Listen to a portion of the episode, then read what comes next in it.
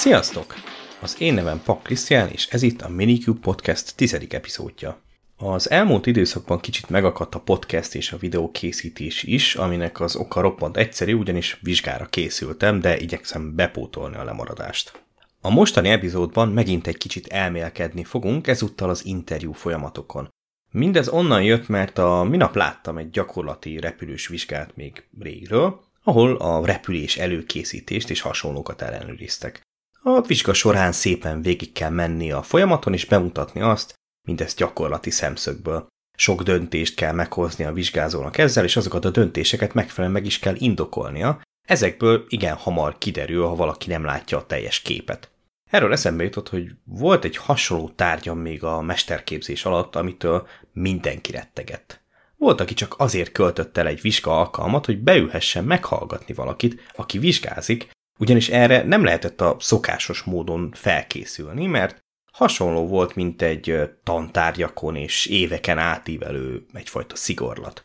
A neve is utalt erre, integrált szántóföldi növényvédelem.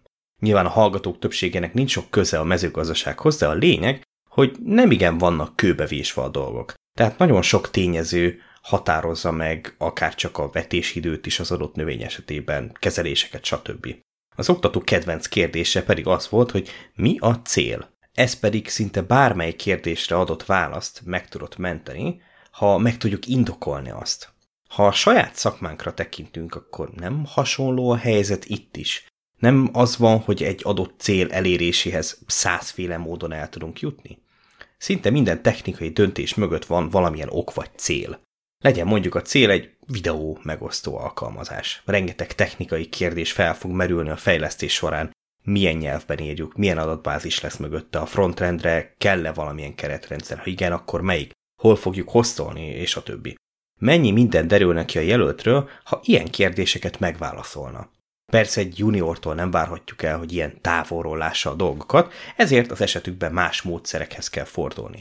Igaz, egyfajta szintfelmérésre is alkalmas lehet, hiszen ha az indoka egy adatbázis mellett csupán annyi, hogy azt ismeri, az sem egy rossz válasz, de már is tudjuk, hogy nem kell nagyon nyüstölni szegényt az adatbázisok összehasonlításával. Akkor most gondoljunk abba bele, hogy mi hogy felvételiztetünk, milyen kérdéseket teszünk fel, hogy néz ki ez a folyamat, mi képezi a részét. Tegyük fel, hogy van egy online tesztünk. Mi bizonyítja, hogy az adott ember oldotta azt meg? Személyes körön, vagy egy online call alkalmával rákérdezünk erre-arra, hogy kiderítsük az illető írta a kódot vagy tesztet?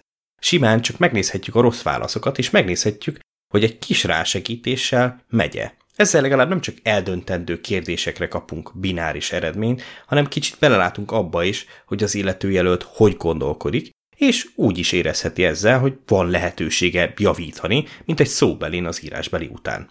Sajnos a legtöbb interjú ezzel szemben teljesen személytelen. Kitöltünk valami tesztet, adnak valami feladatot, ami alapján egyik nap felhív valaki, hogy bocsi, nem te voltál az igazi, vagy éppen fordítva. Ez alapján már meg se fogjuk próbálni újra annál a cégnél, ha negatív az eredmény, mert egy semmi irányt nem kaptunk, hogy vajon mit rontottunk el. Olyan ez, mintha annyit mondanának arra a kérdésre, hogy miért nem feleltünk meg, hogy csak. Természetesen ez lehet azért is, mert rengeteg embert futtatnak át a rendszeren, és nem lenne idő mindenkivel személyesen foglalkozni. Ezt aláírom. Azonban akikkel foglalkoznak is, azokkal tényleg foglalkoznak itt? Nem ők a századik ember, akivel megoldatják ugyanazt a feladatot és várják a csodát? Pontosan emiatt kényelmesednek el a cégek, mert rengeteg jelentkező van, és nem igazán érdekli a legtöbbjüket a negatív marketing az interjúk minősége miatt. Hiszen úgyis van annyi jelentkező, mit számít, ha emiatt elvesztünk párat. Kérdés, hogy vajon abban a pár elvesztett jelöltben lenne az, aki csont nélkül átmegy az interjún, és értékes tagja lenne a csapatnak. Annó, mikor még én is fiatal voltam, és kellett a pénz, jelentkeztem egy full stack ilyes állásra. Sajnos ez nem jött össze, de egyáltalán nem rossz szájízzel fogadtam a hírt, ugyanis annak ellenére, hogy nem sikerült, nem egy bináris választ kaptam telefonban, hanem szépen pontokba szedve kaptam egy igen részletes értékelést arról, hogy mi volt jó, vagy éppen mi volt rossz a megoldásomban. Innen lehetett érezni, hogy valaki tényleg foglalkozott ezzel, és vette a fáradtságot, hogy kb. fél órában összeírjon róla egy rendes feedbacket.